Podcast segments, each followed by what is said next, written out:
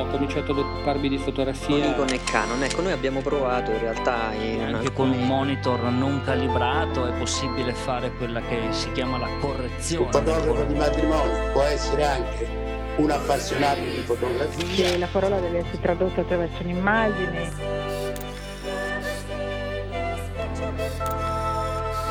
The universe's biggest camera store. Ci avranno sicuramente del, delle focali molto lunghe, dei tele. Nel senso che ci sono alcuni momenti in cui cogli certi particolari e altri in cui non li cogli.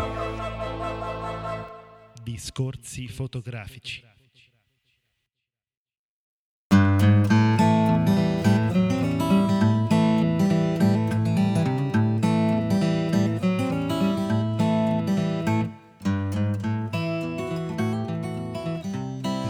Discorsi fotografici, oggi con noi c'è come sempre Federico, ciao Federico.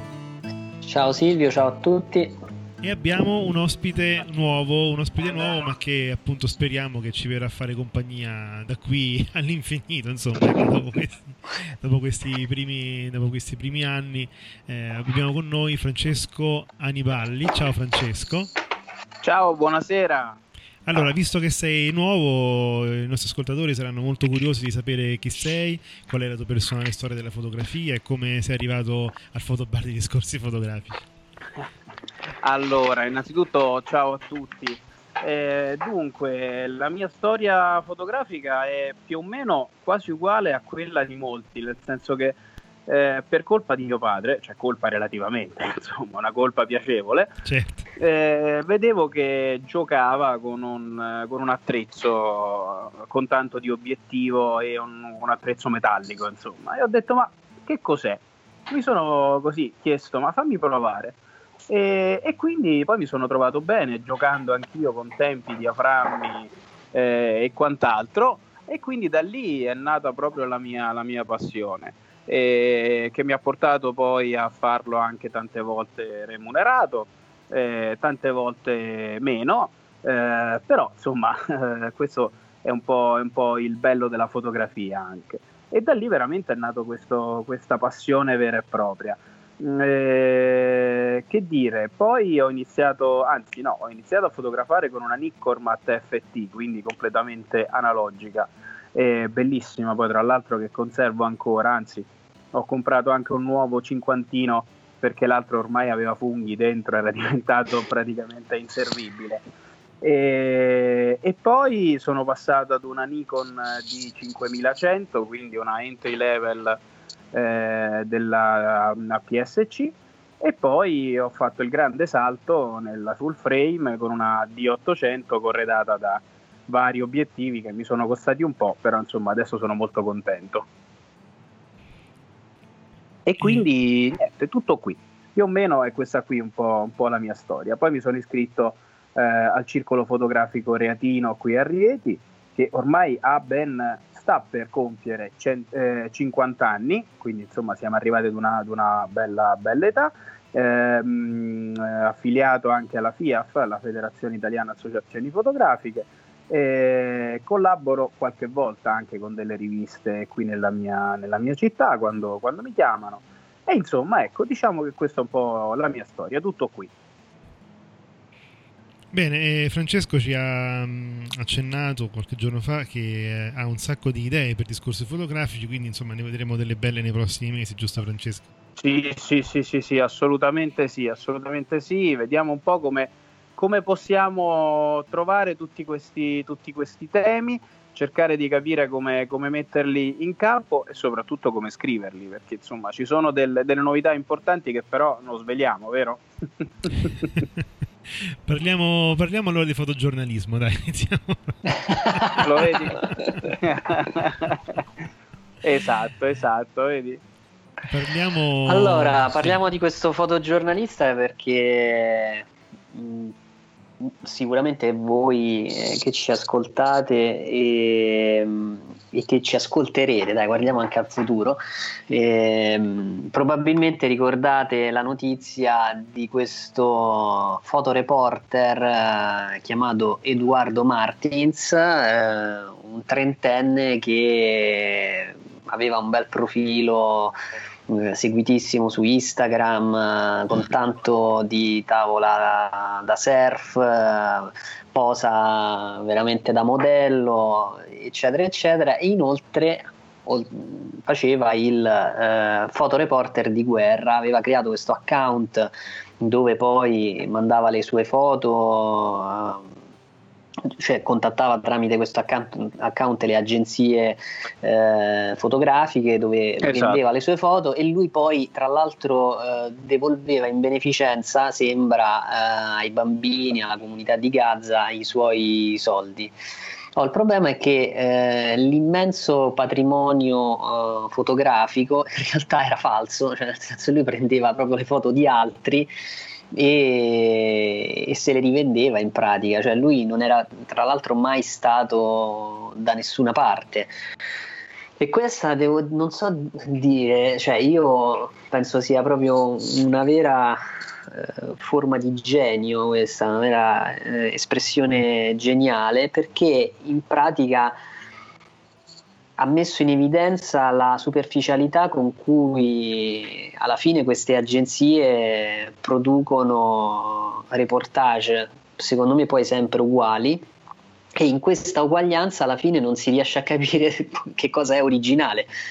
E questa è una cosa molto grave secondo me, cioè nel senso al di là di lui che non è stato un uh, onesto nei confronti della comunità fotografica, tra virgolette, se ne vogliamo, eh, se la vogliamo mettere così. Però c'è da dire che eh, i big, quelli che si occupano poi di fare da mediatori, sono stati completamente fregati e questo secondo esatto. me è esatto. molto grave. Esatto, cioè la cultura cioè... fotografica delle agenzie praticamente eh, cioè voglio dire, siamo alcuni di questi scatti erano fatti anche da fotografi famosi, cioè Infatti. Certo, certo.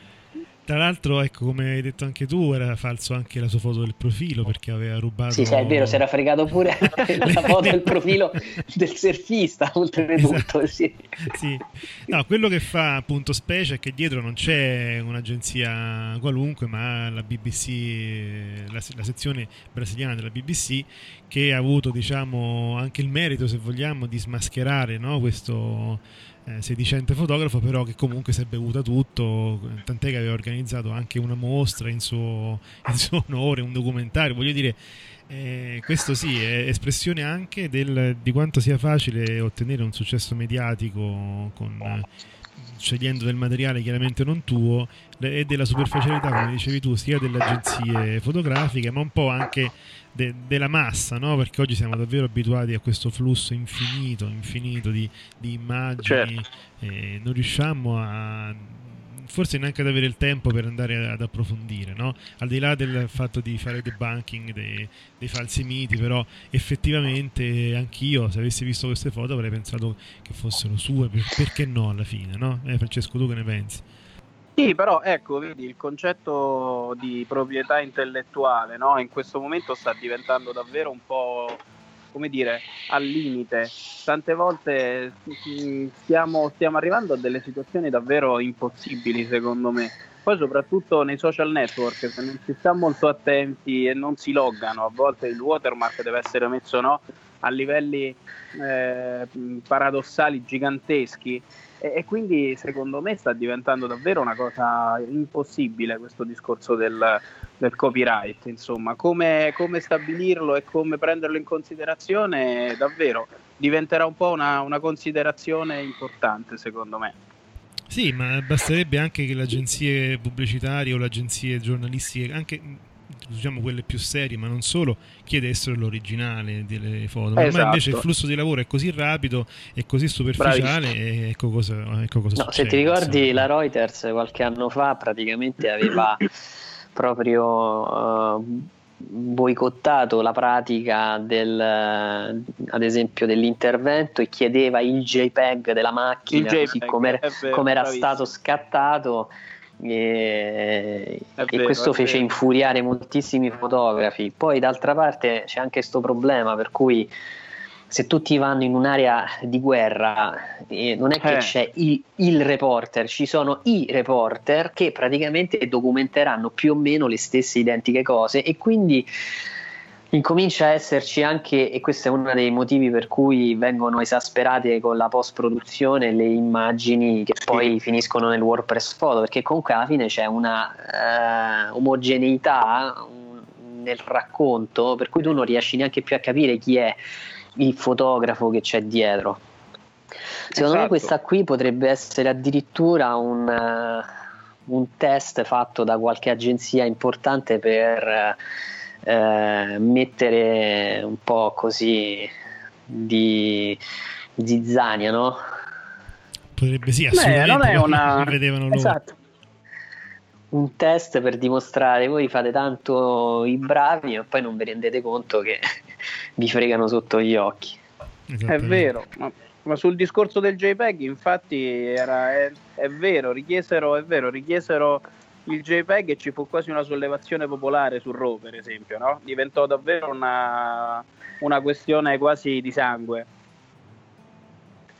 Cioè, Noi- Allora, quindi- Silvio, proseguiamo? Sì, proseguiamo e questa era una notizia di circa un mese fa, come voi sa- sapete, così come di un mese fa eh, c'è stato l'annuncio dei nuovi prodotti Apple, eh, i nuovi iPhone, Eh, sì. l'iPhone, l'iPhone X, l'iPhone 8 e anche eh, nel comparto fotografico una novità nel- per quanto riguarda il software Photos di macOS X. Eh, io vorrei introdurre l'argomento eh, facendo una riflessione che parte diciamo dal pers- da una riflessione personale. Sinceramente devo dire che eh, da iPhone 7 eh, c'è stato veramente una- una- un aumento fortissimo della qualità degli scatti, eh, visti anche sul monitor abbastanza grandi, come 27 pollici, foto fatte con questi dispositivi effettivamente possono sostituire in molti casi diciamo anche eh, fotocamere un po' più costose o comunque fotocamere dedicate, tant'è che già escono appunto articoli, se non libri, fatti con la fotografia eh, con, con- con iPhone o comunque con cellulari.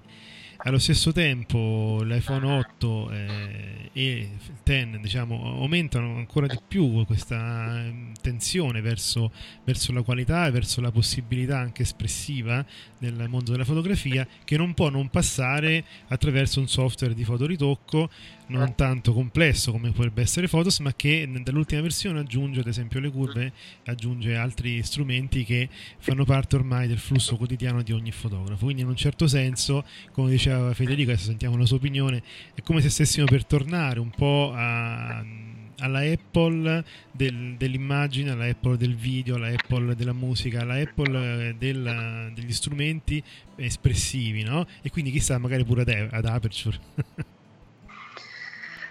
Beh, allora, innanzitutto, beh, dip- ehm, di- mm, Dixo ha eh, detto che la fotocamera dell'iPhone 8 Plus è la migliore fotocamera che loro abbiano mai testato, per cui Per eh, dico certo. plus perché il plus, sì per cellulare chiaramente, dico plus perché eh, Apple fa questa distinzione fra i due modelli e il modello più grande ha una, un- la parte fotografica migliore. E L'iPhone X che più- condivide tutte le stesse caratteristiche del- dell'8 Plus ha anche la fotocamera anteriore eh, praticamente molto performante al punto tale che le nuove caratteristiche che sono state introdotte con iOS 11 che sono ad esempio la modalità ritratto che è una cosa molto bella e credo non nuova per gli utenti Android e, ehm, ha, eh, può essere utilizzata anche con la fotocamera anteriore. Questa è la, è la differenza con, eh, principale per quanto riguarda l'aspetto fotografico. E chiaramente la fotocamera in sé eh, ha i soliti 12 megapixel, eh, il diaframma del grandangolare è 1.8 invece del teleobiettivo è un 2.4 e ha anche la doppia stabilizzazione ottica, quindi ha un grandangolare inserito meccanico oltre che ottico e questa è una grande eh, caratteristica del telefono. E se basta uh, per convincere ormai a non comprare più una compattina ma andare direttamente sul telefono che è un compattone in questo caso. E devo dire che invece eh, per tutti i non sviluppatori la nuova versione di macOS Sierra ha introdotto una caratteristica importante, cioè si può manipolare l'immagine come si faceva un tempo con Aperture. io infatti privatamente vi ho detto qui rientra in funzione perché non è che è solo le curve, qui si, praticamente c'è proprio il, un, un, tab in cui si può cambiare la luce, il colore, introdurre il bianco e nero, i bilanciamenti del bianco, i livelli, le curve, la definizione, il colore selettivo, la vignettatura.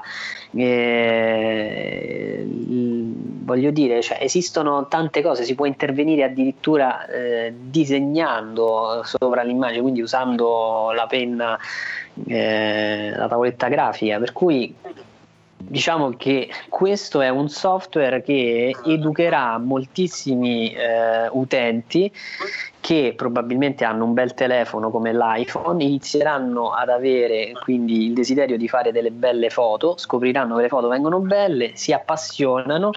Apple li sta introducendo a una visione eh, di eh, post produzione, li sta guidando verso una post produzione e secondo me tra qualche anno loro entreranno nuovamente nel mercato neanche, voglio dire, neanche tanti anni, rientreranno nel mercato del photo editing. Secondo me eh, è una, non so se ti ricordi Silvio, noi avevamo un po', tu e Paolo, poi all'epoca, Paolo Rossi intendo, avevate un po' accolto con dispiacere la eh, decisione di Apple di non eh, aggiornare più Aperture e in questo caso secondo me riandremo in quella direzione.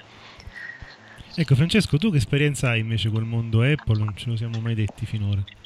Eh, allora, io devo dire che sono eh, piacevolmente colpito, sono stato piacevolmente colpito dal mondo Apple perché prima ero un fervente Android e un eh, fervente, eh, come dire, seguace eh, del, del Windows e, però adesso devo dire che dopo aver acquistato prima un tablet, un mini tablet della Apple e poi un, un iPhone 7, devo dire che insomma sono diventato un felice possessore. Eh, anche se qualche volta insomma, mh, mm, mi ha un po' deluso, devo dire la verità. Mm, però vabbè, eh, c'era anche scarsità di luce, quindi insomma diciamo le condizioni non erano migliori, delle migliori. Però devo dirti la verità che insomma andando avanti nel tempo e cercando di capire come farlo funzionare al meglio, insomma sono, sono davvero soddisfatto.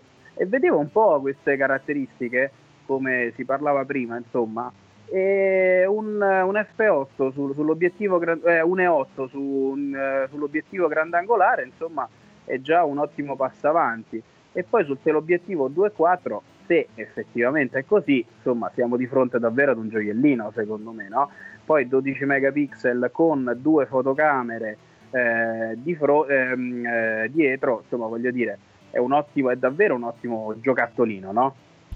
Assolutamente sì, e vedremo anche gli sviluppi futuri, insomma adesso si può, si può lavorare anche un po' di più con la profondità di campo, per quanto quella esatto. della modalità ritratto, insomma è una profondità di campo fatta via software, però comunque i sensori sono piccoli, c'è poco da fare, non è quello... Beh, vabbè, è normale, insomma. Ma di non sicuro... possiamo pretendere una full frame. Insomma. No, assolutamente, ma di sicuro se andiamo a vedere le gradazioni luminose registrate da questi sensori ci stiamo veramente avvicinando a dei risultati che bastano da soli a fare foto da, da stampare, bastano da soli a fare ah, foto da certamente, ma quelle, quelle, che si vedono per esempio sul, sui vari monitor che hanno a disposizione negli Apple Store sono veramente bellissime, insomma, e fatte col telefonino, per cui eh, devo cominciare anch'io, però vi dico la verità, a, a lavorarle un pochino con, con, Photoshop e vedere che cosa esce fuori. Non ci ho mai provato, le ho soltanto messe, ahimè, su Instagram, eh, sì. cambiate un po' con i con i filtri di Instagram e devo dire che però lavorate, cioè lavorate, insomma, diciamo, mh, mm, sviluppate, ecco, diciamo così, dai, sviluppate un po' con i filtri di Instagram, devo dire che sono venute fuori delle foto fantastiche, quindi dovrò fare questa esperienza. Io lo dico a Silvio in realtà perché conosce bene il mondo Apple.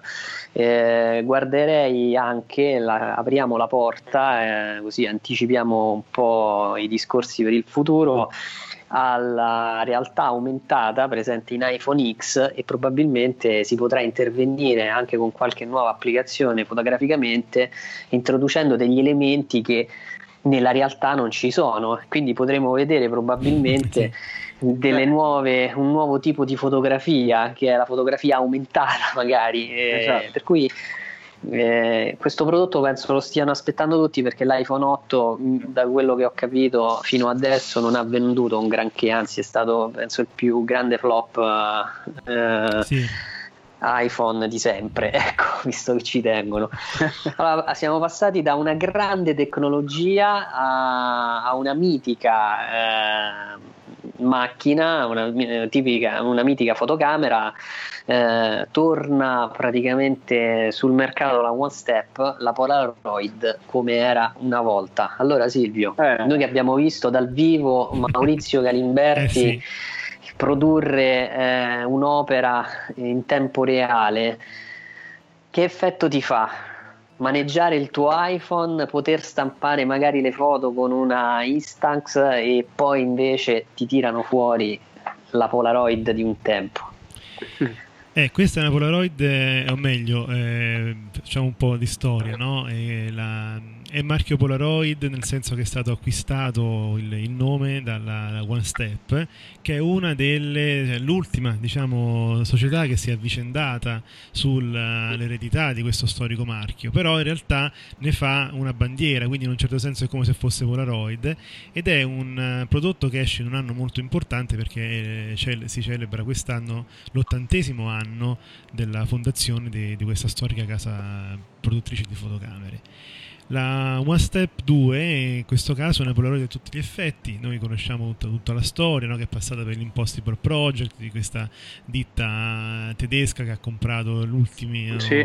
no, l'ultima fabbrica in Olanda di, di- di pellicole con risultati più o meno insomma, felici, diciamo non per il grande pubblico. Ecco. Invece questa, questa One Step 2, che tra l'altro costa pochissimo perché si parla di 120 euro ed è effettivamente la classica Polaroid con il flashone, con il, il- il mirino ottico grande e chiaramente con la, la possibilità di caricare giustamente le, le cartucce di, di- di fotografie con la foto che esce da davanti, insomma, come, come era una volta, no?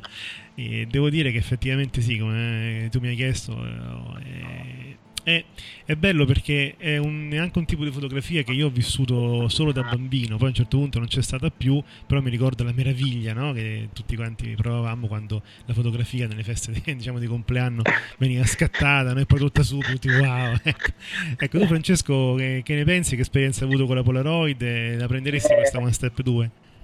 Allora, guarda, io eh, oltre che ai compleanni, devo dire che cominciai a scattare con la Polaroid direttamente il giorno della mia prima comunione, che me la regalarono proprio in quel, in quel frangente.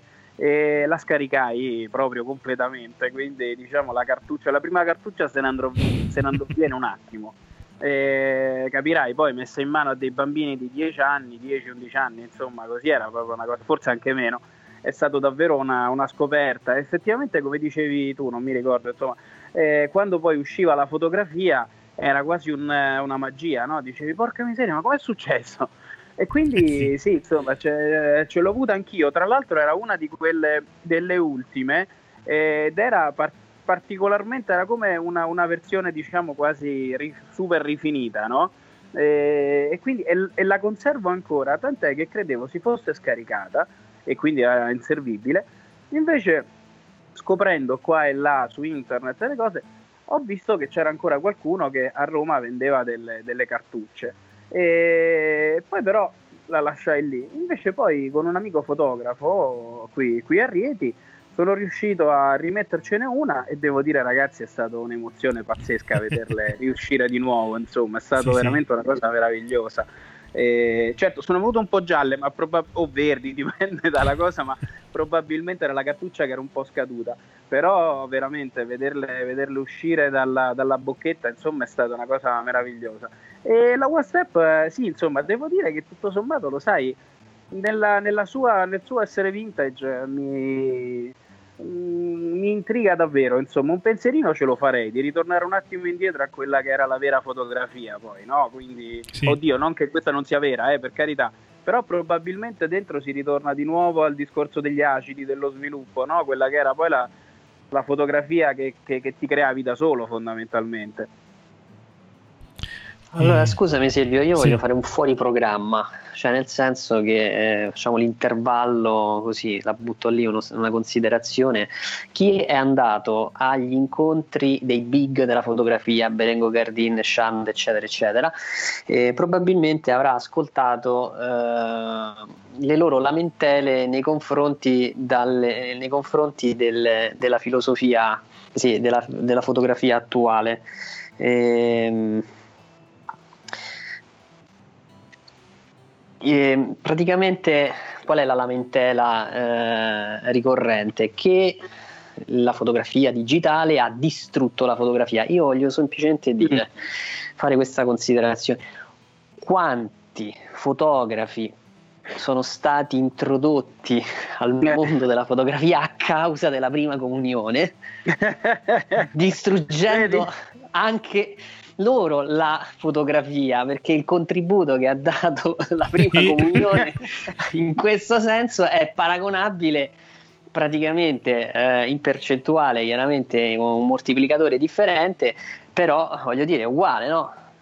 certo non trovi? Certo, non trovate? certo. no sì, no sì. beh è vero soprattutto mi permetto di, di parlarvi sopra mi è venuto in mente una cosa soprattutto non soltanto con le Polaroid, ma anche le macchinette, quelle normali a rullino, insomma, no? quante, quante fotografie sono state scattate proprio in quel momento.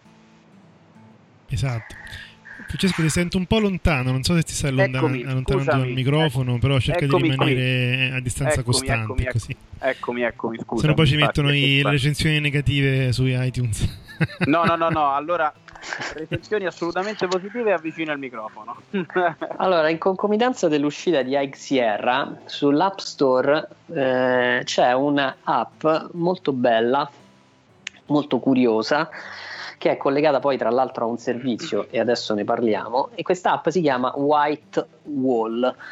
Eh, in pratica funziona in questo modo: voi caricate la vostra immagine e in pratica potete simulare la stampa e il posizionamento all'interno di una stanza della vostra immagine, scegliendo cornice, eccetera, eccetera.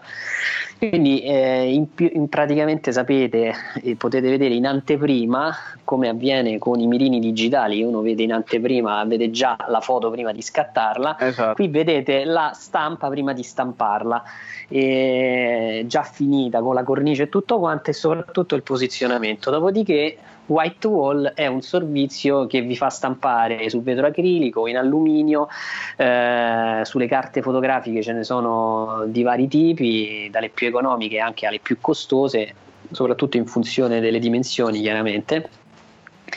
E a me è piaciuta molto come sì. è trovata questa sì, applicazione sì. che puoi vedere in anteprima la foto stampata come sarà la stampa finale, cioè posizionata sul muro poi alla fine, come la vedrai nella sì, stanza. È un'idea semplice ma originale in un certo senso ed è un'estensione appunto di, del nuovo Photos, quindi si può scaricare gratuita chiaramente, poi la stampa no, però, però fa venire voglia di provarla eh, sinceramente, perché si possono provare giustamente anche le combinazioni di cornici, che il che non è poco, perché molto spesso uno stampa le foto ma non sa eh, quasi mai quale cornice metterci, no? oppure invece così in questo modo si possono fare le prove con i colori, le dimensioni, eccetera. Insomma, ecco, è, da, è da provare. Sì, hai detto bene, infatti è proprio il discorso dei colori, perché spesso magari quando le mandi a stampare via, via web ti ritornano indietro con dei colori pazzeschi e vederla già insomma possibilmente quasi simile alla realtà è davvero un bel passo avanti decisamente certo Oltretutto hanno delle carte fotografiche molto belle, alcune le abbiamo conosciute grazie a Giuseppe Andretta, tra l'altro mi sa che i prezzi di Giuseppe siano più bassi. Eh, per esempio, la Animule, ad esempio, è una delle Eh. carte che abbiamo conosciuto. Poi loro hanno anche la Kodak Pro, la Ilford, eh, scam- eh, stampano su carta baritata e via dicendo. Quindi, Mm. diciamo che il suppor- i supporti eh, di carta sono interessanti, le carte che utilizzano, i costi a seconda delle dimensioni chiaramente salgono, e- però voglio dire, già il fatto che uno riesca a vedere sopra a una parete una foto stampata Certo. tanto di cornice eccetera mi sembra una cosa molto bella. Decisamente sì, è una bella trovata. Allora Silvio, invece proseguiamo qui con questo gioiello, torniamo a parlare dei nostri grandi amori. E... La Fujifilm X-E3 era attesissima, la volevano in tanti, in pratica io la introduco così in maniera molto sintetica e poi lascio a te eh, il divertimento di descriverla visto che la comprerai. E è una Pro 2, è una X Pro 2 eh, in miniatura fondamentalmente. Esatto, sono molte le storie di, appunto di fotografi possessori di reflex che hanno eh, iniziato a utilizzare eh, la Fuji eh, tramite la XE1 perché era eh, un perfetto compromesso tra la novità, eh, la portabilità, le potenzialità espressive, eh, il prezzo anche che È un prezzo accettabile, esatto, Esatto. bravissimo. e, e quindi molti veramente, compreso anche il nostro Mirko Bonfanti, eh, si sono innamorati de- di Fujifilm grazie alla XE1. Eh, ci sono state appunto le successive eh, produzioni delle due e le 2S, adesso è arrivata l'XE3. Eh, io mh, devo dire che eh, guardando le caratteristiche effettivamente è un bel upgrade rispetto alla 2S perché si passa da 16 a 24 megapixel del sensore APS-C sempre con tecnologia X-Trans però è stato migliorato il tracking dell'autofocus che comunque Mm. è sempre stato un po' lento su questi modelli no? E ci sono, è stata messa una ghiera eh, anteriore e soprattutto è stato tolto il joystick eh, cioè o meglio i quattro pulsanti direzionali su- sul retro sostituiti con un piccolo joystick e il ehm, eh, il display è interamente touchscreen. E per touchscreen intendo non solo eh, per poter cliccare no, e impostare le, le cose ma anche per poter scegliere il punto di messa a fuoco eh, immaginate mentre scattate con il pollice della mano sinistra eh, gira- andando sul touchscreen potete cambiare in tempo reale il, il punto di messa a fuoco il che si ripercuoterà in quello che vedrete dal, dal mirino allora, che cosa abbiamo letto all'uscita di questa fotocamera? Abbiamo letto che la mancanza del, del display eh, che si tilt, diciamo che si può ruotare, e la mancanza del flash pop-up erano delle cose imperdonabili. se, se- se vai a prendere gli articoli o i commenti di, qualche, di un anno fa, in cui c'erano appunto fotocamere che uscivano con il eh, e senza il touchscreen, trovavi scritto Oggi che il touchscreen sta dappertutto, anche sul cellulare più scrauso, questi non ce l'hanno messo. Io non voglio pagare, non voglio pagare per un tilt screen che, che è una parte che si romperà subito, è molto delicata. Voglio, preferisco una cosa solida. Quindi, in un certo senso, l'uscita della X3 insomma ci, ci conferma no, la grande variabilità, diciamo così, del, del- del- del pensiero medio di chi effettivamente ruota intorno a questo mondo. E non, non se ne finirà mai di parlare, insomma. Il Però, fatto che abbia una raffica identica a quella della T2 senza grip intendo, Mhm. eh, questo non si può, no- no- non fa notizia. Che abbiano gli stessi punti di messa a fuoco. Eh, Sì, è incredibile, no? Che, che i primi commenti che si vedono no, io mi aspettavo, hanno tolto questo fantastico controllo dietro che era tanto comodo, ma eh, cioè, adesso c'è il touchscreen e se io mi sbaglio che, che con il naso tocco il display mi mette a fuoco in un altro, non è così chiaramente, no? Però mi ha fatto veramente tanto ridere, insomma. ecco. La domanda è: a questo punto, se uno guarda le caratteristiche e confronta con la T20, eh, secondo me la E3 è meglio. Guarda, la, la T20 è... mm, A parte il fatto che ha il ancora- flash pop-up, Sì, eh, ma credo che abbia il flash quello che si monta, slitta, Sì, sì, che viene venduto insieme. Sì, e è stato detto che non va bene perché non- la testa di questo flash non si muove su- sui due assi Mm. come nel caso dell'Olympus no? quindi c'è sempre di cui lamentarsi io penso che la T20 ancora eh, cioè, mh, guadagna rispetto alle 3 in quanto a dimensioni e quindi un po' a maneggiabilità certo l'ergonomia ne risente sempre un po' delle dimensioni questa X3 è un po' più piccola delle 2S che comunque stava diciamo al limite per quanto riguarda la comodità, però avendo aggiunto la ghiera anteriore in effetti ormai abbiamo il controllo su praticamente tutto. Con questo Oh, modello. voglio precisare una cosa, la E3 ha scritto Made in Japan. Che non è poco, assolutamente. Ecco, Francesco, tu l'hai, immagino abbia seguito il lancio di questa Sì, fotocamera. io ti devo dire la verità, però io diciamo che allora ho visto quella precedente di cui parlavamo prima, però ecco io sono più affascinato dalla T1, eh, vi dico la verità, la XT1 a me proprio fa, fa impazzire. Ho potuto provarla e addirittura in un Fuji Day ho anche scattato con la, con la XT1 e insomma sono rimasto affascinato. Però ecco, la, la tecnologia delle mirrorless devo dire sta diventando davvero quasi eh, come dire, all'ordine del giorno. E da fedele appassionato di una, di una macchinetta eh, a specchio, insomma, reflex, eh, devo dire la verità, sto veramente pensando di comprarne una. eh. Non voglio dire Fuji, però insomma ci sto pensando seriamente. È bella, insomma, la, la X3 se fosse così davvero è un ottimo upgrade, come dicevate prima. È un ottimo pure compromesso, davvero mi, eh, mi state intrigando molto, molto, insomma, se Beh, ci stavo sì. pensando adesso sta diventando quasi una... Se fai parte dei discorsi fotografici, cioè eh, la Fujifilm te la devi comprare a prescindere, cioè, è proprio è- Ah, è, ecco, cosa- è- richiesta proprio per poter accedere, è richiesto il possesso di una Fujifilm. Questo non te l'avevamo detto, Francesco. Eh vabbè, quindi allora saranno- sarà la prossima, il prossimo acquisto, guarda. No, oh, ricordiamo a tutti quelli che ci ascoltano che non riceviamo compensi da questa pubblicità. No, neanche Sono sotto soltanto forma di delle, delle fotocamere. recensioni. Finché, finché praticamente eh, fanno dei bei prodotti, purtroppo ne dobbiamo parlare bene. Poi, appena inizieranno ad avere una piccola defaglianza, noi saremo lì e Come diremo: eh, fatto, però, queste certo. Fuji hanno, queste Fuji veramente non hanno mai proprio tutto l'opposto. No, però davvero, insomma, devo dire che fino ad ora, per quello che l'ho potuto provare, eh, sia Fuji ai Fuji Day, sia così da varie mirrorless di amici, sempre Fuji naturalmente, devo dire mi hanno sempre soddisfatto. eh. Non, non ho trovato nessun, eh, nessun difetto.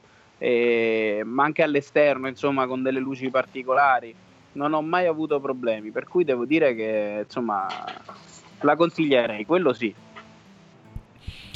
Allora, io mh, avevamo selezionato due notizie mh, proprio per la presenza di Francesco, che diciamo è, è appena arrivato, e quindi si parla di qualcosa di cui abbiamo parlato ormai in tutti questi anni.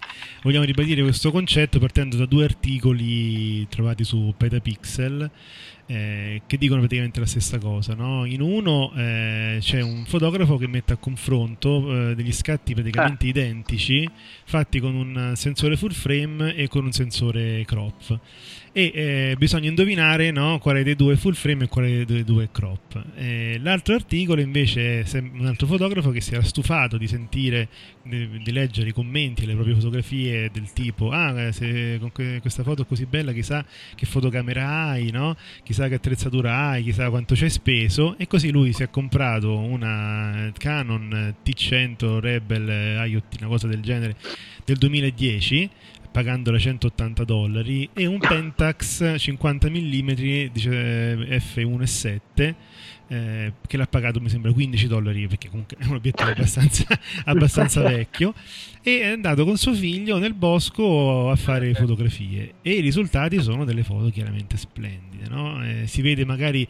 giusto un po' il, qualche problemino sul rumore ne- però diciamo la verità insomma questo dimostra effettivamente quanta fuffa no? c'è intorno eh, soprattutto perché è un mercato in cui ormai sono cioè, tantissime persone adesso posseggono una reflex no? comprano questo kit eh, al centro commerciale e si aspettano che, di scattare delle foto migliori dal, Esatto. dal giorno dopo, no? Ecco Francesco, io vorrei un, un tuo pensiero su, su tutto ciò, eh, se hai avuto esperienza, se anche tu hai pensato che eh, spendendo di più avresti fatto foto migliori, perché non, non c'è da vergognarsi, abbiamo pensato tutti qui, eh, insomma. No, no, no, allora eh, ti dico subito che sono d'accordo con, eh, con questi due fotografi, eh, nel senso che eh, ho visto la, la differenza mh, eh, che, che non c'era poi alla fine tra appunto il sensore croppato e quello full frame. Eh, nel senso, mh, avevo portato una macchinetta così la mh, di 5100. Io sono un iconista, purtroppo, devo, devo, devo ammetterlo. No, quindi ora mi ucciderete. Anzi, no, eh, Ancora però- esistono. eh, Eh, eh, ancora esistono. Tra poco ricominceranno ad esistere con la D850. Eh, esatto, la D850 ho avuto modo di vederla l'altro giorno, è meravigliosa, quindi devo dire la verità. Comunque, insomma, ritornando sulla- sul nostro argomento, eh, ero con la D5100 e per comodità l'avevo portata dietro. E ragazzi, ho visto davvero che la differenza è proprio minima, Eh, cioè nei colori, nella risoluzione. Cioè, proprio effettivamente ha ragione questo, tipo, questo fotografo quando dice che la differenza è minima. Ed è vero, è proprio vero. E certo, poi se naturalmente vai a vedere fotografie di paesaggio, di ritratto e tutto il resto, insomma, eh, lì la- un po' di differenza si vede. Però per delle fotografie generaliste, se così le possiamo definire, eh, secondo me la differenza è proprio minima. Sono, sono d'accordo con il, con il fotografo, sì, decisamente. Io, Silvio, parlo della comparazione delle due immagini, delle due fotocamere, perché è un argomento eh, che eh, vivo in prima persona, visto che sono eh, richieste che mi fanno molto spesso eh, sulla pagina Facebook. Parlo in prima persona perché gestisco eh, io le risposte eh, via Facebook, ci siamo divisi i, i compiti. In questo momento sono io, o in futuro sarà qualcun altro magari. Ehm, è una domanda ricorrente, però vorrei passare a full frame è meglio. In realtà non c'è nessuna differenza, semplicemente No. perché eh, basta comprare le lenti eh, in pratica eh, che considerano il fattore di crop e quindi anziché prendere ad esempio un 24 mm comprate il 16 sulla PSC e avete il Esatto. 24 full frame Esatto. e a quel punto eh, diciamo che essenzialmente non cambia ne- eh, nulla. Questa è in, in pratica, detta in soldoni, la differenza eh, commerciale, di politica eh, commerciale che c'è tra la Sony e la Fujifilm. La Fujifilm ha investito sulla PSC e lo ha fatto eh, con degli ottimi sensori e con delle ottiche pensate esclusivamente per quel tipo di sensore, l'X-Trans, e per quella dimensione del sensore. La Sony invece eh, ha puntato sul full frame, su qualcosa di più grande, ha anche una linea eh, APS-C che porta avanti. Eh, sono due filosofie differenti. Per esempio, adesso Fujifilm eh, si è buttata sul medio formato a un prezzo estremamente competitivo. Per cui sono approcci eh, differenti. Da un punto di vista fotografico cambia ben poco perché comunque oggi rispetto a prima e questo forse è l'unica scusante che hanno moltissime persone eh, un tempo si facevano obiettivi molto buoni soltanto per full frame e quindi adattarli sulla PSC era un po' complicato. Adesso eh, i costruttori stanno eh, facendo degli ottimi obiettivi anche per APS-C per cui questa differenza ormai non c'è più e diventa solo una questione di peso principalmente, di comodità. Esattamente. E eh, andiamo avanti, eh, ci sono di nuovo una coppia di, di cose di cui vogliamo parlare, però vorrei che la introducesse Federico perché lui è più bravo su questo genere di notizie. Va bene, ehm, sì, perché poi tu sei anche ehm, coinvolto emotivamente. Voi due siete coinvolti emotivamente. Allora, diciamo quanto segue. Le notizie eh, sono molto semplici. La Nikon stava fallendo e qualcuno aveva detto eh, che eh, Fujifilm pare che il, il, governo giapponese avesse addirittura intimato a Fujifilm di fare qualcosa per salvarla, quindi di accollarsi una parte di quel debito. E invece poi è uscita fuori questa eh, D850 che l'abbiamo già detto nello scorso, nella scorsa puntata è praticamente una 99.2 marchiata Nikon poi magari mm. ci hanno anche modificato, loro hanno modificato delle modifiche per quanto riguarda il processore d'immagine, però la tecnologia di riferimento è quella lì, eh, non si scappa, sensore retroilluminato, eccetera. E quindi io sono strasicuro che questa macchina riporterà tanti eh, fotografi Nikon eh, a fare fotografia con eh, veramente piacere senza essere distratti da un'altra eh, marca eh, con l'orecchio dentro l'orecchio e ti dice eh, però quello fa le, macchine, fa le foto migliori eh, sono più attenti eccetera. Adesso Nikon ha questa macchina e andava bene finché finché praticamente qualcuno è arrivato dalla Nikon e ha detto eh, nessun fotografo professionista usa eh, Sony, Olympus e Fuji, cioè eh, voglio dire da qui eh, qualche mese fa praticamente eri sull'orlo del baratro e adesso eh, in pratica incominci ad accusare i tuoi concorrenti che sono delle marchette mentre tu sei il marchio blasonato. Infatti hanno ribadito questa eh, affermazione e su Sony Alpha Rumors c'è questa bellissima immagine in cui eh, un, uh, il, il, National Geographic ehm, sta eh, Utilizza. utilizzando tutta l'attrezzatura Sony, Sony. per un reportage eh, del, del, National Geographic, eh, il reportage Ira Block, e quindi voglio dire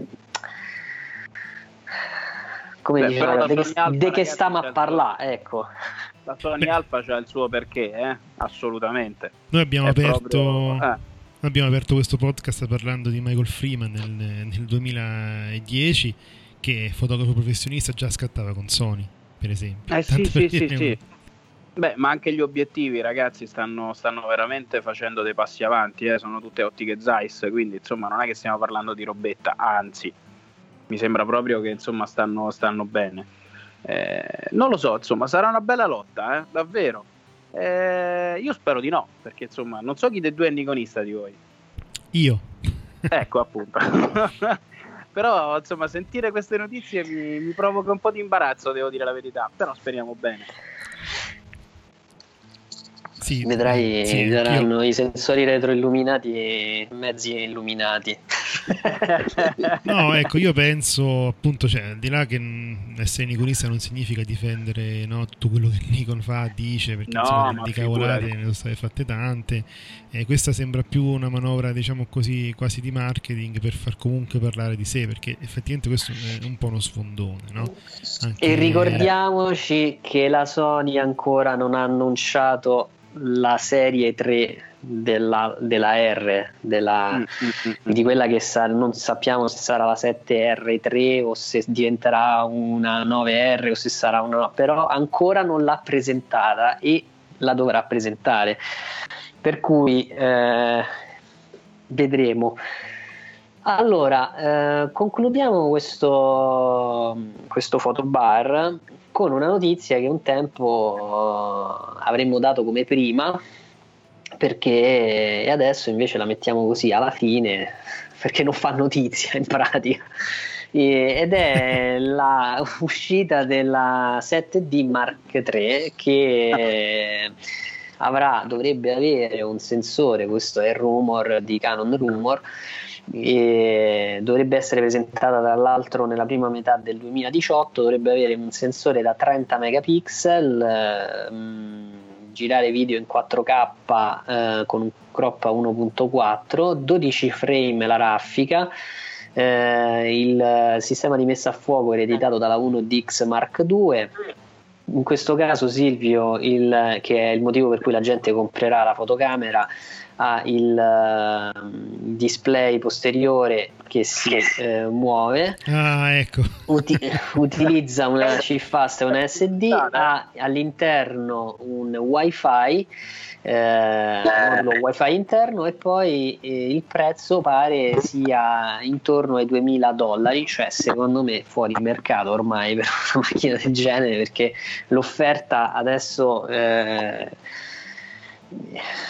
in quel range di prezzo ci sono già macchine veramente di punta eh, di altre rispetto a altre. Adesso noi abbiamo nominato Fujifilm ma c'è anche eh, la Panasonic c'è l'Olympus per cui voglio dire non, noi ne parliamo pochissimo e alcuni me l'hanno fatto notare che eh, non abbiamo nominato la, so, la, Panasonic e noi abbiamo Claudio che ne ha una, cioè la GH5 e, mm, non parliamo delle Olympus, ahimè, semplicemente perché non abbiamo modo di provarle, non riusciamo ad avere un esemplare in prova e quindi non abbiamo nessuno tra i nostri collaboratori che ne ha una, per cui ci possiamo fidare dei giudizi di chi le possiede così non po- come non possiamo parlare ahimè delle Pentax che eh, sembra abbiano seri problemi, loro sì, e hanno fatto delle macchine strepitose. Questa Canon come al solito è un po' così per... Uh, per far vedere che ci sono e che sono aggiornati, però non credo che, portano, che portino grandi, che Canon porti grandi miglioramenti. Sembra che anche nel 2018 ci sarà una full frame mirrorless. Allora Silvio, esatto. che ne pensi? E poi Io... Francesco, che ne pensi? Io credo che questa 7D Mark III comunque mantenga no, la, la qualità dei predecessori, migliorerà però è comunque un minor upgrade come si dice in questi casi no? cioè comunque è un qualcosa che magari chi vuole passare finalmente no? a questo segmento di Canon acquisterà l'ultimo modello visto che gli altri comunque possono risultare diciamo un minimo un minimo obsoleti quindi comunque la 7D è, una macchina che ci ha abituato sempre a grande, grande qualità e sarà questo immagino. Mm, raccoglierà l'eredità non sarà niente di più non è un, un, un punto diciamo di svolta eh, nel segmento non è un punto di svolta per Canon ecco questo è il mio personale pensiero non so Francesco tu che ne pensi? Io su Canon eh, passerei la domanda perché sinceramente non ho. No, no, no, no, no, no, ma a parte gli scherzi, devo dire la verità, non sono mai stato affascinato, lo dico proprio tranquillamente, dalle, dalle Canon. Le trovo molto, molto difficili da, da manovrare. Eh, sono abituato alla, alla, Nikon e quindi, vabbè, insomma, sto parlando Cicero Prodomo mia, però devo dire la verità per me è un po', un po', complicata, ecco, quindi non l'ho mai provata in maniera, in maniera ehm, importante, per cui non posso che passare alla domanda. Beh, se tu passi la domanda, allora a questo punto. No, eh... prima di chiudere, chiudiamo con questa notizia perché il 23 settembre a Roma il museo in Trastevere ehm, ha ha avviato questa bellissima mostra intitolata 77, una storia di 40 anni fa, nei lavori di Tano D'Amico e Pablo e Cerran. E Tano D'Amico è un fotografo eh, che non ha bisogno di presentazioni, ha eh, documentato quel periodo storico in lungo e largo e molte delle sue eh, fotografie in realtà oggi sono esattamente delle icone. E mentre Pablo Ecerran invece è un artista sempre cresciuto in quel periodo e mm, molto molto bravo. Tra l'altro la Galleria Nazionale di Roma qualche anno fa neanche tanti anni fa gli ha dedicato una bellissima monografia. E, mm, per cui è un invito ad andare a vedere questa mostra che non ha un percorso, eh, non segue un percorso temporale, ma segue un percorso per così dire emotivo, e, che è una cosa molto bella. Noi ci andremo, per cui adesso Silvio puoi concludere, dai. sì. Sì, eh, avrete letto qualche settimana fa l'articolo sul nostro sito, su Facebook, che parlava di Genti di Calabria, questo Mm. lavoro di Francesco Mazza, Pino Bertelli e tanti altri collaboratori eh, che abbiamo presentato come articolo. Avevamo promesso che ci sarebbe stata anche un'intervista vera e propria e che ci, ci sarà fra pochi secondi, la sentirete appunto come seconda parte di questa puntata.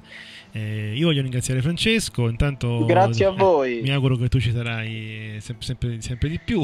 ecco, Assolutamente e di fare sì. ta- tante, tante cose insieme. Certo, Ecco. certo, sarà veramente un'emozione e soprattutto un onore per me. Quindi poi parlo di una cosa che a me fa, fa impazzire la fotografia, per cui eh, eh, ho già trovato degli amici, quindi stiamo, stiamo alla grande. Saremo sempre di più. Speriamo bene. Sì. E and- andiamo avanti con la puntata. Siamo qui con Francesco Mazza e Pino Bertelli, regista e fotografo. Ciao Francesco, ciao Pino. Ciao. Ciao. E c'è con noi c'è anche Federico. Ciao a tutti. Perché Ciao, siamo Federico. qui? Siamo qui grazie a Maurizio Natali, il nostro amico di Saggiamente, che abbiamo avuto anche il piacere di conoscere di persona e di ospitare un po' di tempo fa nelle nostre puntate. Perché ehm, Maurizio ci ha eh, fatto conoscere un bellissimo progetto che avete portato avanti voi e con altre persone, chiaramente, di cui magari parleremo durante l'intervista, che è Genti di Calabria. Noi abbiamo già pubblicato un articolo che illustra eh, due prodotti, che poi non sono solo gli unici due prodotti, no? Eh, che sono il libro fotografico di Pino Bertelli e il documentario I colori del cielo, appunto diretto da Francesco Mazza. Noi quindi abbiamo scelto i due eh, diciamo, protagonisti di questi eh, bellissimi eh, prodotti di questo progetto, ma sappiamo che dietro c'è molta, molta più gente. Eh, io poi parleremo anche del fatto che questo libro e, e il DVD si possono, si possono acquistare, vediamo anche dove. Però io inizierei con le domande, no? E le, le prime due domande le facciamo insieme, ma rispondete magari separatamente, insieme come volete voi. Chi è Pino Bertelli e chi è Francesco Mazza? Vai Pino. Pino Bertelli è un fotografo di strada.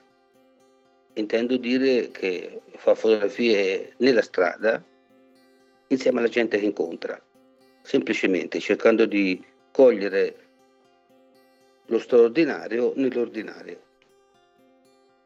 Chi è Francesco Mazza a questo punto? Io sono un po' anomalo come figura, nel senso che faccio l'imprenditore, ma col pallino della macchina da presa da, da sempre, da circa 40 anni. E cerco, conoscendo la mia terra, di, di presentarla, eh, presentarla per così come la vivo, per così come, come la sento ed è una necessità che avverto eh, da quando ero ragazzo. Insomma. Non ho mai smesso di, con qualche piccolo intervallo, ma non ho mai smesso di continuare a fare cinema o comunque video o comunque rappresentazioni per cercare di, di, di dare voce a, alla mia terra, insomma. Da quanto eh, tempo vi conoscete e collaborate e soprattutto cosa Pino Bertelli ha insegnato a Francesco Mazza e viceversa? Pino per me è, è un mentore. Mm, io sono sempre stato, eh, come dire, affascinato da una figura così. Nella, mm, raramente e poi l'ho incontrata una persona come Pino. Nel momento in cui ho incontrato Pino ho pensato che quello che volevo fare, quello che avrei voluto fare, ci sarei riuscito, avrei portato a termine questo mio pensiero. Pino per me mi ha insegnato, mi ha insegnato tantissimo, mi ha insegnato fondamentalmente come si sta vicino agli ultimi, come ci si relaziona, ci si relaziona con le persone che non hanno voce.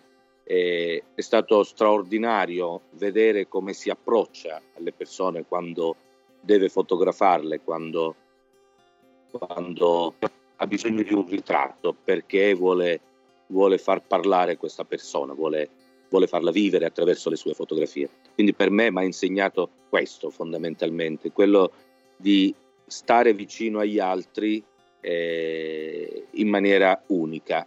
Secondo me non c'è persona oggi che nell'ambito della fotografia abbia un approccio di questo tipo.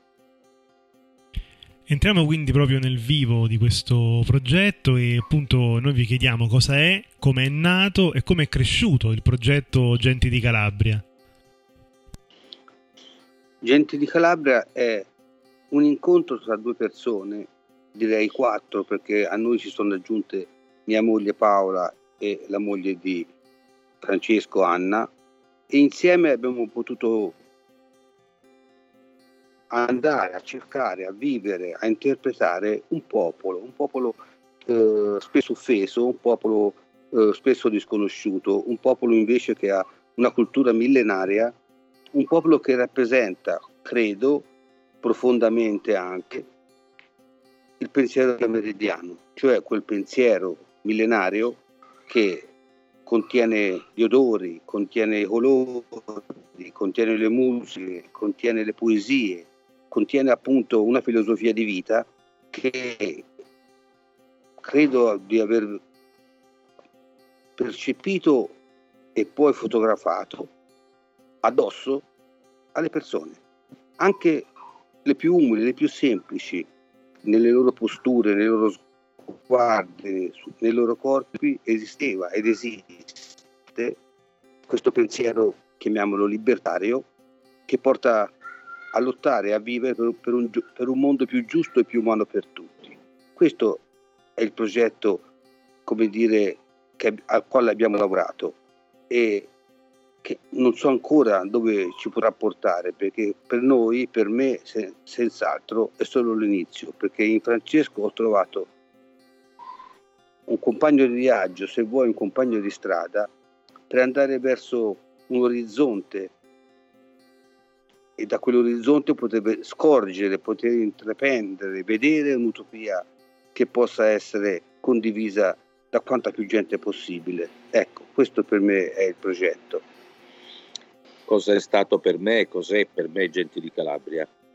Per me è stata è, diciamo una sfida, eh, diciamo che avevo necessità di raccontare il mio vissuto, avevo necessità di dare voce a quelle insoddisfazioni, a quelle eh, situazioni che ogni giorno della mia vita eh, vivo. E nel momento in cui c'è stata questa opportunità, quella che parlando con Pino di, di cosa si poteva fare insieme, è venuto fuori questa, questa opportunità, ho pensato forse si può fare. Nasce con, oh, ripeto, con l'idea mia di rappresentare degnamente un popolo che eh, purtroppo per mille motivi è stato invece relegato continuamente eh, come l'ultimo, come, come un popolo che non era degno di rispetto, che era un popolo fatto di, di mafiosi, di vagabondi, di gente sottosviluppata e, e questo sinceramente non mi stava bene, non mi sta bene, non mi starà mai bene. Cosa sta succedendo con gente di Calabria? Stiamo portando avanti quello che siamo riusciti a realizzare, questo, questo libro e questo documentario, li stiamo portando avanti, li stiamo presentando in determinate situazioni, in certi contesti e quello che mi dà forza e mi spingerà a farlo ancora per sempre, per tanto tempo ancora, è il fatto di vedere che forse ci stiamo riuscendo a far cambiare quei pregiudizi che fanno sentire la, gli abitanti della Calabria, eh, persone grandi, persone giovani, li fanno sentire senza speranza, senza, senza più voglia di poter fare qualcosa, perché sembra che non ci sia più nulla da fare.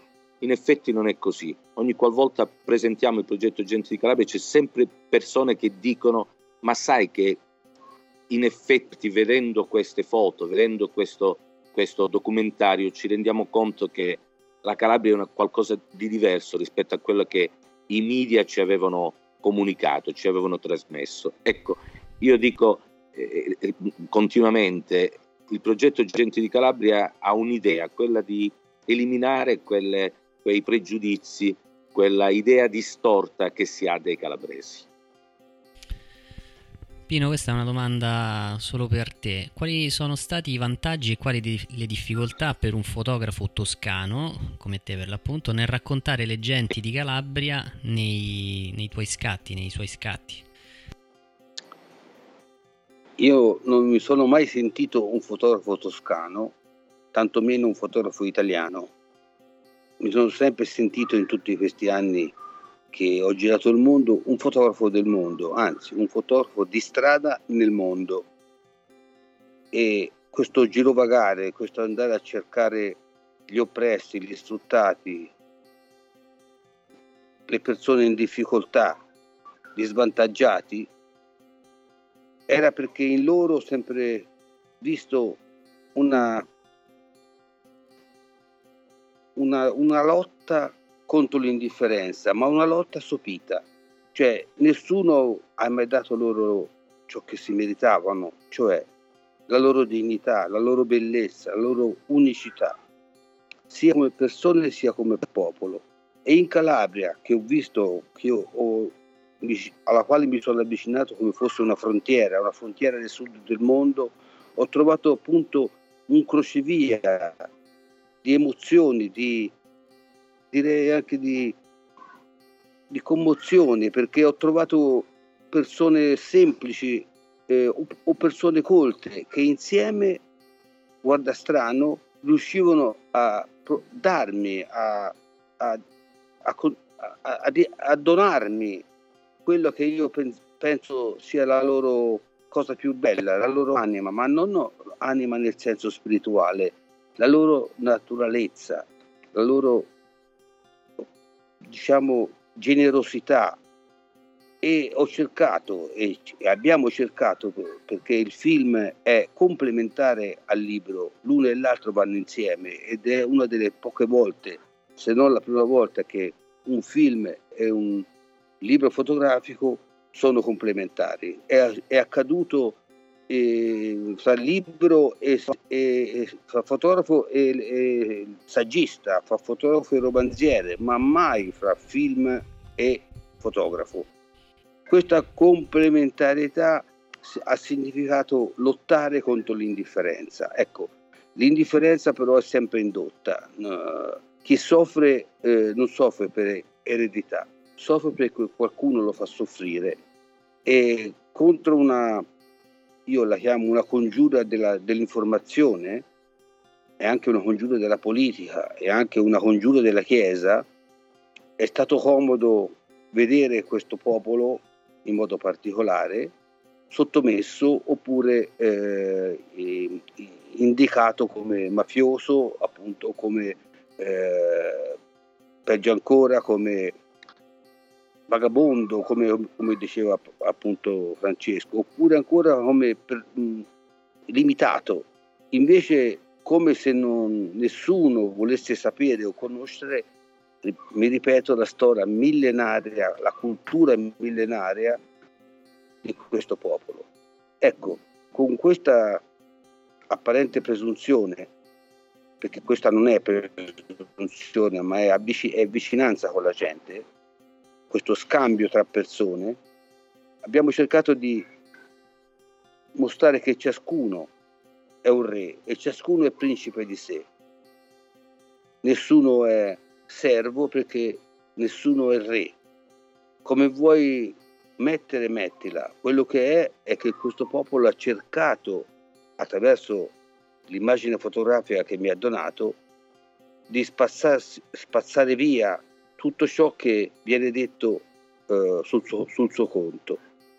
Credo ancora che un lavoro come questo possa avere una valenza non regionalistica, tutt'altro, ma internazionale, perché la Calabria in questo lavoro, sia nel cinema sia nel, nella, nel, nel libro, rappresenta tutti i sud del mondo quindi diventa un lavoro universale sulla sofferenza. Beh, direi, insomma, le parole di Pino ci colpiscono molto e questa invece è una domanda appunto per Francesco. I protagonisti del documentario I colori del cielo sono sicuramente i calabresi che vi hanno partecipato, ma c'è anche un'altra figura, no? un po' silenziosa, che fa da collante a tutto il resto, che è il fotografo. Che ruolo ha secondo il regista questo personaggio? Ma guarda, è un po' particolare la presenza di Pino in, in, questo, in questo, lavoro. E, devi sapere che inizialmente quando è nato Gente di Calabria si pensava di rifare un po' Comizi d'amore, dove c'era Pasolini eh, che era il poeta eh, e che girava per, uh, per, l'Italia per fare delle domande. Era il 59, era il 60. E a me è piaciuta molto l'idea, ma che l'abbiamo poi eh, come dire, abbandonata, però è rimasto il poeta. Quindi per me abbiamo lasciato l'idea di fare un Comizi d'amore 2 per mille motivi, ovviamente. Mm-hmm. Manteniamo le giuste distanze nei confronti di, del buon e grande Pasolini, ma mm, abbiamo pensato che con un poeta come ho pensato che con un poeta come Pino si poteva descrivere la Calabria come mai si è fatto e come mai si potrà fare. Per me quindi cos'è Pino? Non è ovviamente quello che dirige, che fa in modo che le cose vadano in un certo modo, assolutamente no. È quello che con il suo animo, che con il suo modo di porsi fa aprire quelle, quelle verità che non sarebbero mai venute fuori, fa togliere la maschera, la maschera a tutti quelli che sono stati intervistati. Quindi per me Pino è il regista di questo film, cioè è colui che ha scritto una sceneggiatura che non abbiamo scritto perché non è stato scritto neanche una paginetta di trattamento per questo lavoro.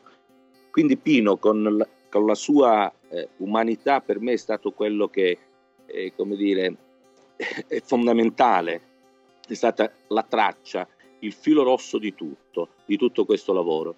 Quindi lui, senza di lui io dico sempre, lo dico in qualsiasi occasione, non sarebbe mai venuta fuori un'opera di questo tipo. Lui è stato il poeta, è stato quello che ha permesso alle persone che sono state intervistate, fermate per strada, tutte ovviamente in maniera occasionale, è stata quella persona che ha consentito di avere quelle verità che nel video ci sono. E nel video ci sono delle cose incredibili, c'è, c'è tutto, c'è il contrario di tutto, c'è onestà principalmente. E, mh, quando finisce questo video c'è l'unica cosa che io ho voluto assolutamente che finisse in quel modo. Bene, eh, c'è un abbraccio straordinario di una ragazza che dice eh, in merito all'argomento delle nuove generazioni, lei dice io ricordo sempre quello che mi ha detto una mia insegnante, eh, circondati di bellezza e la bellezza è cultura. Bene, io penso che se non ci fosse stato di fronte Pino Bertelli, quella ragazza non avrebbe mai detto questa cosa. Allora, eh, Francesco, hai nominato Comizi d'amore, tra l'altro un bellissimo documentario e la sceneggiatura oggi è anche facilmente acquistabile. E il documentario finiva con una riflessione amara di Pasolini che diceva eh, al boom economico, eravamo negli anni 60, non c'è stato il boom culturale, per cui io ti voglio chiedere, voi avete affrontato i temi trattati con l'idea di rompere i pregiudizi su Calabria e calabresi oppure eh, siete riusciti a fare questo boom, cioè liberi, totalmente liberi nelle vostre scelte? Rispondo io, Pino. Guarda, è, sinceramente che è giusto che vada così. Io volevo rompere dei pregiudizi, voglio rompere dei pregiudizi. Vorrei tantissimo che si smettesse di dire che la Calabria è quella che i media dicono. Quindi non c'è, non c'è altro, non c'è altro. Ovviamente so perfettamente che cosa c'è in Calabria, la conosco, la... è un cinema, se vogliamo usare questa parola, del vissuto. Vivo sulle mie spalle tutti i giorni un'infinità di cose che non vanno bene. Ma come diceva Pino, c'è una bellezza, una forza straordinaria in questo popolo e quindi si può fare L'unica cosa che bisogna che accada è che i giovani, perché ormai solo i giovani possono far cambiare il corso delle cose, prendano coscienza che questa forza e questa bellezza ce l'hanno dentro. E l'unica nostra difficoltà è quella di riuscire a parlare ai giovani.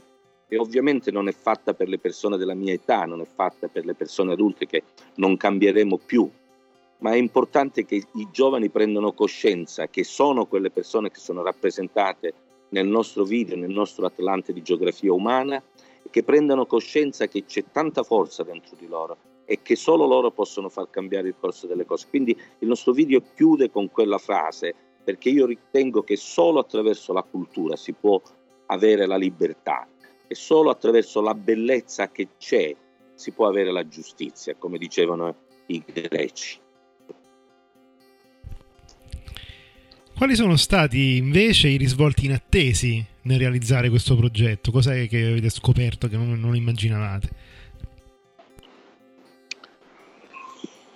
Ti sembrerà strano, ma quando abbiamo pensato di fare un Atlante di geografia umana, abbiamo pensato ciò che, se, che abbiamo pensato quello che avevamo già visto, che c'era una disponibilità come posso dire, non a parlare, non soltanto a parlare, ma a mostrare quella eh, semplicità, quella cultura, quella forza visiva, antropologica che la, la fotografia cercava di tirare fuori da loro, ma se pensiamo bene a questa visione antropologica della fotografia, la fotografia c'entra poco, c'entra niente.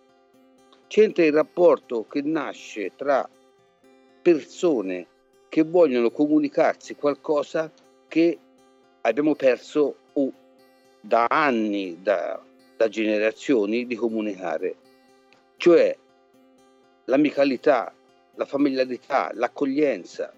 Per esempio, abbiamo visto che ne, in questa regione, tra, tra le più povere d'Italia, tra le più mistificate d'Italia, il senso dell'accoglienza è enorme, ma è enorme perché gli viene dalla, da quella cultura millenaria de, della quale si parlava, gli viene dalla cultura di, immigrazione che ha vissuto negli, negli anni e quindi conosce questo popolo il dolore, conosce la sofferenza, conosce la, la, l'autoritarismo di pochi della politica, della politica, della Chiesa, del malaffare, che li vogliono tenere, lo hanno voluto tenere sempre sottomesso. Ecco, senza fare bisogno di grandissime cose, grandissimi sforzi, grandissime imprese, semplicemente le persone hanno dato la loro bellezza, la bellezza di sé. Che sia una persona analfabeta come abbiamo eh, incontrato o che sia un professore universitario, l'una e l'altro erano fotografati esattamente stessa, sulla stessa linea, né, né, né, uno era alto né, né uno era bassa, ma, ma, erano persone che portavano la loro storia, sia una più muta, l'altra più detta, ma ugualmente forte e ugualmente libera. Questa è il nostro lavoro ma questa libertà è stata possibile solo perché abbiamo lavorato sulla bellezza. Lo dirò fino a, a scoppiare questa parola.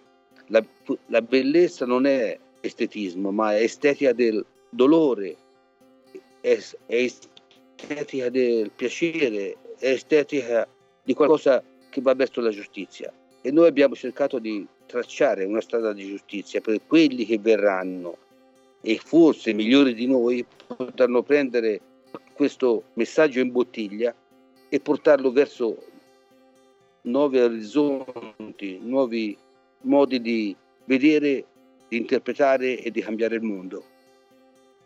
Sì, mi piacerebbe risponderti anch'io su questo. Certo, certo. Di, che cosa è stata la cosa che non mi aspettavo. Ecco, io non mi aspettavo questa straordinaria collaborazione dei calabresi, di questo popolo che è schivo, cioè non, difficilmente si apre con, con, il forestiero se non dopo averlo conosciuto e aver capito che, che si può scambiare qualcosa, che c'è qualcosa che può, che può rendersi utile. Bene, nel momento in cui c'è stato questo approccio, io ero molto titubante perché abbiamo scritto delle domande, sai, un po' particolari, cos'è l'omosessualità, mm, cos'è eh, il malaffare, che cos'è per te la famiglia e quindi sono degli argomenti che non mi aspettavo assolutamente che ci dessero invece tutte quelle risposte così ben articolate, così sentite, così umane. Ecco, per me è stata una sorpresa. Dopo i primi giorni, dopo i primi giorni eh, a quel punto ho capito che si poteva fare e ripeto sempre, e mi ripeterò per sempre, eh, la chiave di volta è stato il fatto che Rapino a porsi di fronte a queste persone. Quindi per me è stata una grande sorpresa nel momento in cui ho visto che c'era la libertà nel rispondere, nell'affrontare temi che sinceramente non, non è facile, ma non qui da noi, non è facile da nessuna parte. Ecco, quando abbiamo eh, scritto queste brevi domande che poi Pino articolava sempre in maniera differente, eh, abbiamo, avevo io qualche difficoltà, invece ecco, per me questa è stata una bella, una bella grande sorpresa.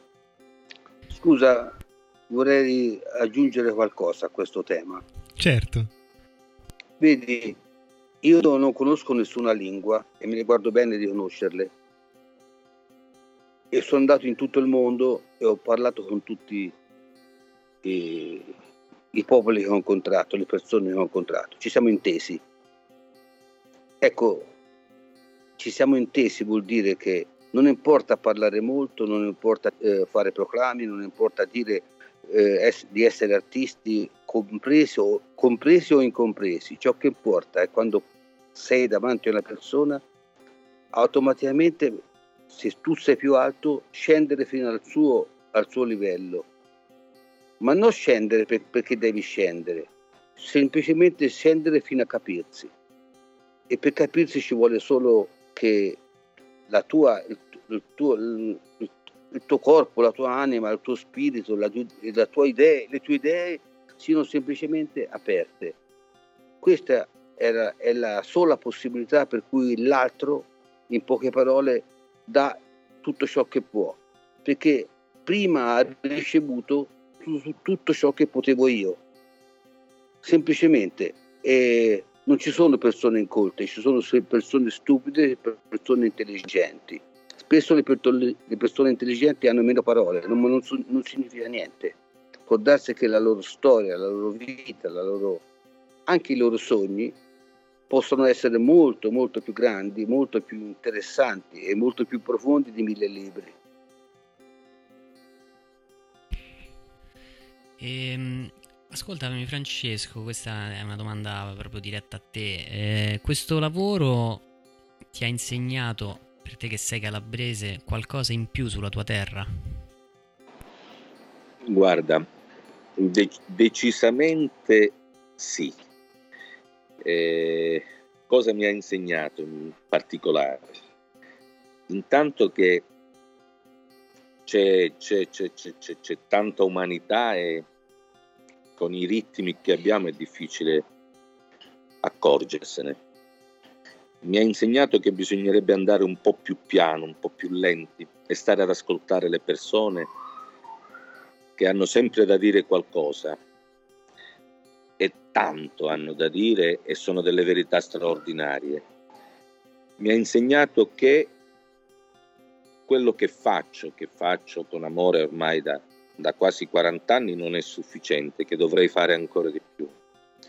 Mi ha insegnato che se parlo con le persone e se faccio vedere quello che ho dentro, quello che la mia passione verso, verso, verso queste condizioni che non, che non, tollero, il mio modo di vedere le cose, riesco a fare breccia sul, nel cuore di tanti.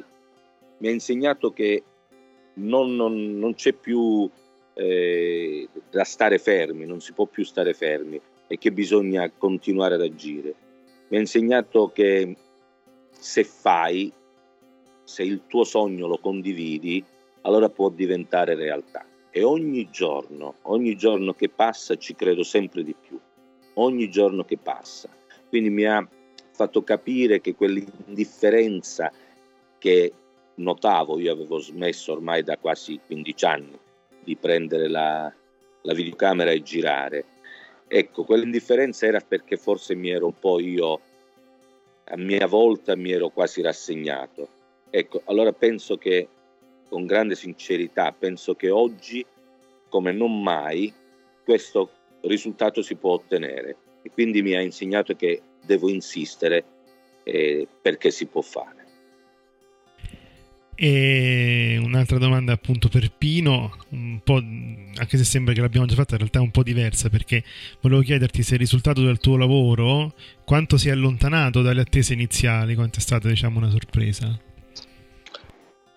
No, eh, il mio lavoro eh, è quello di, di, un fotografo di strada, eh, esattamente, e che, non fotogra- che non fotografa per la strada, ma nella strada.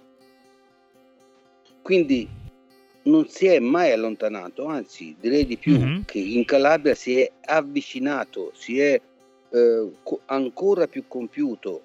Eh, le, le, immagini che, che sono uscite fuori nella loro maniera sgangherata, nella loro maniera eh, che, non, per, per, imperfetta. Io credo nell'elogio dell'imperfezione, quindi figurate un'immagine deve essere buona, mai bella. E quindi scelgo sempre la, l'immagine buona e mai quella bella, perché quella bella vuol dire che c'è qualcosa che non va, vuol dire che il fotografo in qualche modo si è compiaciuto di, di un qualcosa che ha fotografato. Io invece elimino sempre la mia compiacenza per prendere la carne dei giorni, il sangue dei giorni, ciò che vive nella strada come elemento eh, portante di, di una memoria, di un, di un sentire, per esempio, perché vedi, io penso che la fotografia va ascoltata più che vista. Se tu ascolti una fotografia, vedi la fotografia. Se tu invece la leggi, perdi tutto il lato magico, il, lato, il mistero della fotografia, il perché una persona ha quegli occhi, ha quelle mani, ha, que- ha quello sguardo libero a quella forza visiva che ti dà e allora ti resta soltanto il reportage, ti resta soltanto la foto eh, estetizzante, mentre la fotografia di strada che mi avvicina alla gente e in Calabria mi sono ancora più avvicinato alla gente è semplicemente quella di cogliere, come dico sempre, lo straordinario nell'ordinario. Beh, l'ultima domanda è una domanda classica, semplice. Farete di nuovo un progetto insieme? Se sì, di cosa si tratterà? Domanda difficile. Qua, qua, stiamo, no, perché non è solo un progetto. Guarda, eh, l'idea iniziale di Gente di Calabria era quella di fare una, un libro, quindi un Atlante di geografia umana dei calabresi, un film, eh, quindi un documentario, un docufilm, ed una mostra itinerante che eh, nella mia idea e quella di Pino era di portarla in giro per il mondo, sai, una mostra con fotografie d'altezza naturale dove tu che visiti la mostra ci passi in mezzo eh, e quindi passi in mezzo a 50 calabresi che hanno la tua stessa dimensione. Ma non finiva lì, quando abbiamo pensato questa cosa abbiamo pensato ma cosa facciamo subito dopo? Perché credo che ognuno quando si mette alla prova eh, non può ritenersi soddisfatto quando ha finito, anzi quando ha finito di fare quel progetto deve fare in modo che quel progetto poi cammini, che vada avanti, che funzioni, che si ottenga il risultato. Non serve dire ho finito, perfetto, io ho fatto il mio lavoro. Pino dice sempre noi abbiamo fatto tre quarti del, del ponte, il resto lo devono fare eh, gli altri. Io eh, solo su questa cosa non sono d'accordo con Pino. Io ho fatto tre quarti del ponte e aiuterò gli altri a salire sull'altro quarto. Ma cosa stavo dicendo in merito alla, all'argomento di che cosa faremo insieme? Bene, c'era già un'idea eh, che io credo che riusciremo a portare avanti, di rappresentare, eh, di fare uno spettacolo teatrale imponente sulla diversità. Sulla diversità ed è uno spettacolo teatrale che dovrà con persone ritenute diverse che saranno sul palcoscenico, da portarlo in giro, prima in Calabria, poi in Italia poi se possibile nel mondo intero, a insegnare che cosa significa la diversità, a insegnare ai bambini a, a convivere con la diversità. I bambini sono quelli che tu sai che c'è bisogno poco di, si, si deve fare poco perché per i bambini non esiste la diversità, no? Ecco, però se gliela fai vivere con uno spettacolo teatrale e se glielo porti in giro, li fai diventare addirittura protagonisti, credo che li indirizzi in maniera eh, giusta, immediata, verso quell'argomento che oggi purtroppo è una, un argomento di grande attualità. Quello è nero, quindi è cattivo. Quello è diverso perché è un portatore di, handi, di handicap, quindi è una persona forse da starci, da starci lontano. Ecco, questo è un altro dei nostri sogni, così come poi ci sono dei sogni invece che vorremmo realizzare che hanno a che fare con, con quello che Pino fa benissimo, che è la fotografia, e quello che io faccio per quel poco che so fare con il cinema. E ci sono dei bei progetti eh, nelle nostre menti e speriamo di poterne parlare con voi al più presto, se ce ne darete l'opportunità ancora una volta, e di raccontare quello che è questa, questa idea che Pino ha avuto e che a me piacerebbe imboccare subito la, la, strada per iniziare questa realizzazione di questo nuovo progetto filmico e fotografico. Assolutamente, quindi, noi... Eh, quindi voglio, vorrei dirti una, una, cosa, vorrei dirti che questo è solo è un invito al viaggio, proprio come diceva Baudelaire. Non è un viaggio per fuggire, è un ritorno, è un ritorno a, alla terra, a, a, a questa terra che accoglie. E questa terra che accoglie può portare esempi ovunque la, noi la, la, possiamo far vedere, con, qualunque, con qualunque mezzo possibile. Perché al fondo di tutto il nostro discorso c'è una frase che mi diceva mio padre. Un uomo ha diritto di guardare un altro uomo dall'alto soltanto per aiutarlo ad alzarsi. Grazie.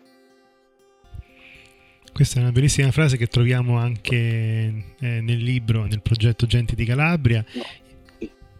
Io vorrei Vorrei indicare il, il, sito che è gentidicalabria.it per i nostri ascoltatori perché vale proprio la pena eh, perdersi anche a leggere tutto quello che c'è dietro questo progetto, le persone che, che vi hanno contribuito, è un progetto interessante e si possono eh, chiaramente anche acquistare sia sul sito diciamo ufficiale che anche su Amazon e tante altre eh, librerie e store online il libro e il DVD così come appunto appunto noi lo vogliamo dire, da sottolineare, questo libro e questo DVD ci sono stati gentilmente regalati da, eh, da, Francesco, tramite Maurizio, da Pino, da tutto quanto lo staff e noi ne siamo stati veramente molto molto onorati. Ecco, ci ha colpito chiaramente sia questo regalo sia soprattutto il contenuto eh, e quindi è chiaro che ne continueremo a parlare Francesco, Pino e vi, vi avremo molto volentieri eh, con noi anche per i prossimi progetti o per le prossime novità insomma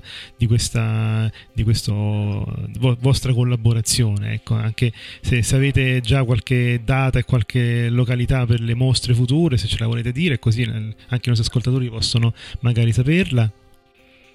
Guarda, in questo momento è in corso al Festival della fotografia di Corigliano una mostra che rimarrà per tutto il mese di settembre, eh, sempre la mostra eh, di Genti di Calabria. Io sono in partenza per gli Stati Uniti eh, e per il Canada e quindi sarò lì per, per il nostro progetto ovviamente per poi tornare, portarlo in Inghilterra e poi portarlo in diversi, diverse istituzioni italiane, quindi università, saremo su Bologna, saremo su, su Firenze, scusami, e su Roma. Questi sono mm-hmm. i mhm. prossimi appuntamenti. Mi farà piacere potervi informare se eventualmente volete ancora starci vicino in, nostra, in questo nostro viaggio. Beh, ci vediamo a Roma allora, noi siamo praticamente di Roma. Con grande piacere, io sarò il 22, il 22 alla, alla Rufa, eh, la Rome University Fine Arts, eh, mm-hmm. proprio per parlare con il, il, il, il, direttore responsabile per decidere la data della presentazione di questo progetto, proprio il 22 di settembre. Bene, Verrò gra- a trovarti. sì, sì, sì, facci sapere. Grazie Francesco, grazie Pino. Grazie, grazie ancora, bellissime parole. Ciao. Grazie, ciao. grazie, grazie. Un po' emozionati, ma grazie. Buonissime cose.